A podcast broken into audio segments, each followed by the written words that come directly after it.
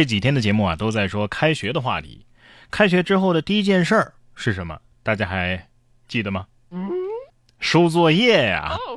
近日，山东的一个小学生啊，就用可擦笔写的暑假作业，在进行塑封的时候呢，哎，字迹全部都消失了。孩子的爸爸表示啊，自己和孩子妈妈看到之后忍不住大笑，而孩子的内心则是崩溃的。事后呢，家长用这个冰箱冷冻了作业，成功的挽救。然而没想到的是，老师说需要压模的是另一份作业，他们给压错了。哎呀，原来可擦笔和爱一样都会消失的。对不对？也可能是从来就没有拥有过。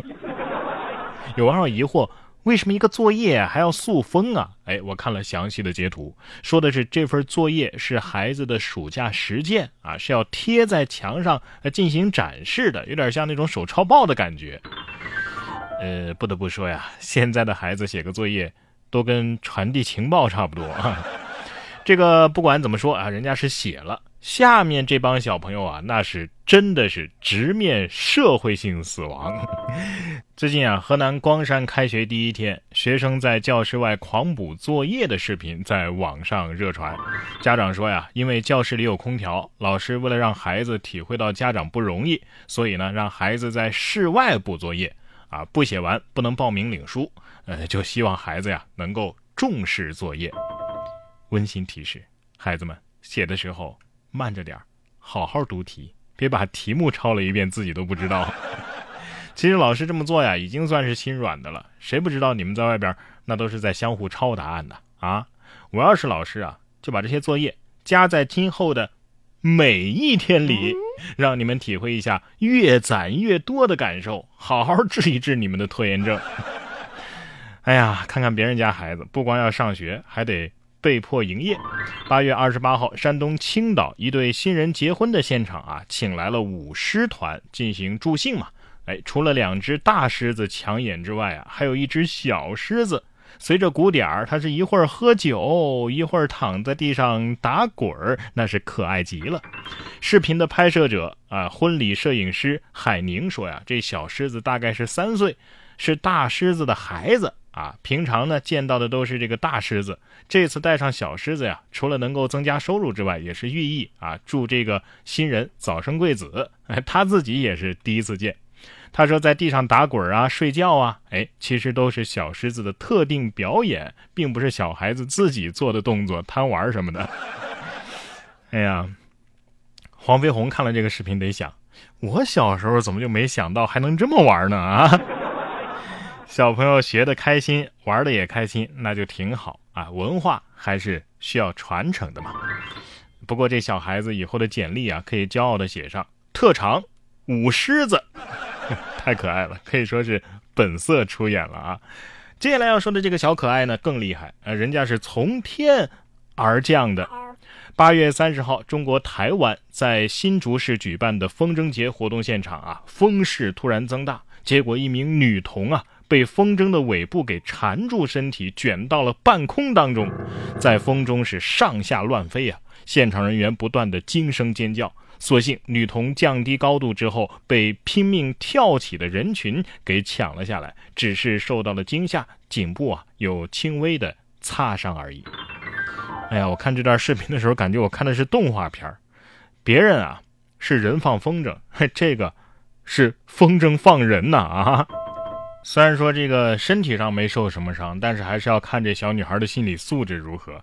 要么是留下心理阴影，要么呢可以吹一辈子。我可是上过天的，哎，但是这事儿真的是细思极恐啊！没有我这个吨位，建议大家还是不要放大型风筝了啊。跟我是怎么胖的？你知道有种零食叫巧克力吗？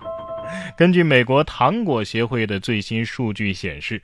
疫情期间啊，从二零二零年的三月十五号到八月九号，全美的巧克力和糖果整体销量增长了百分之三点八，其中普通巧克力的增幅达到了百分之五点五，而高档巧克力市场增长是最快的，高达百分之十二点五。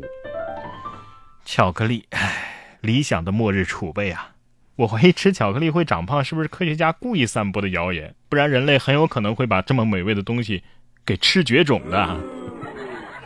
哎呀，照这个趋势下去，我现在有点想购入糖尿病和牙医相关企业的股票了。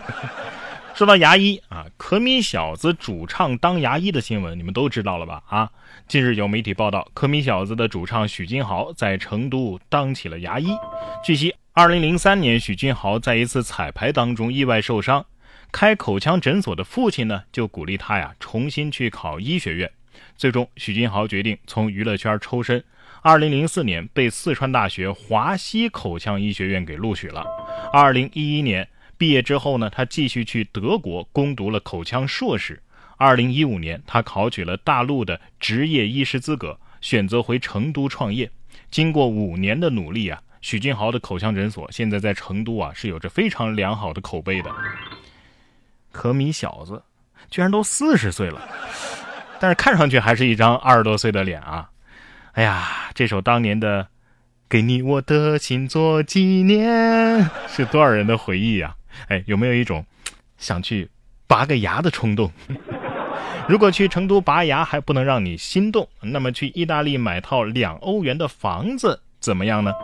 最近，意大利西西里岛穆索梅利小镇和拉布里亚地区的新克弗隆迪再次发布了房地产广告，宣称啊，镇上废弃的住宅以每套两欧元（合人民币就是十六块钱）的价格进行甩卖。听到这儿，大家是不是眼前一亮？哎，天下还有这种好事儿啊？难道是意大利的鹤岗？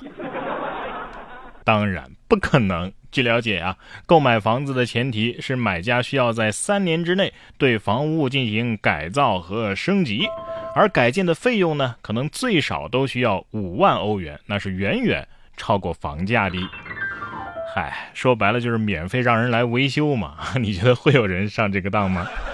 你别说啊，自以为聪明的人呢还真不少。像今年四月份，广西省百色市田阳区的两个村民，为了博取某单位领导的赏识，就多次盗窃这位领导家族的祖坟尸骨，并且藏匿起来，打算等这个领导啊找不到的时候再出来立功。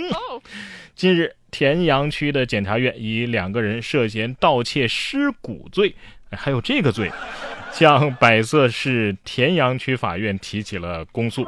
案件侦破之后啊，被盗窃的尸骨均已找了回来。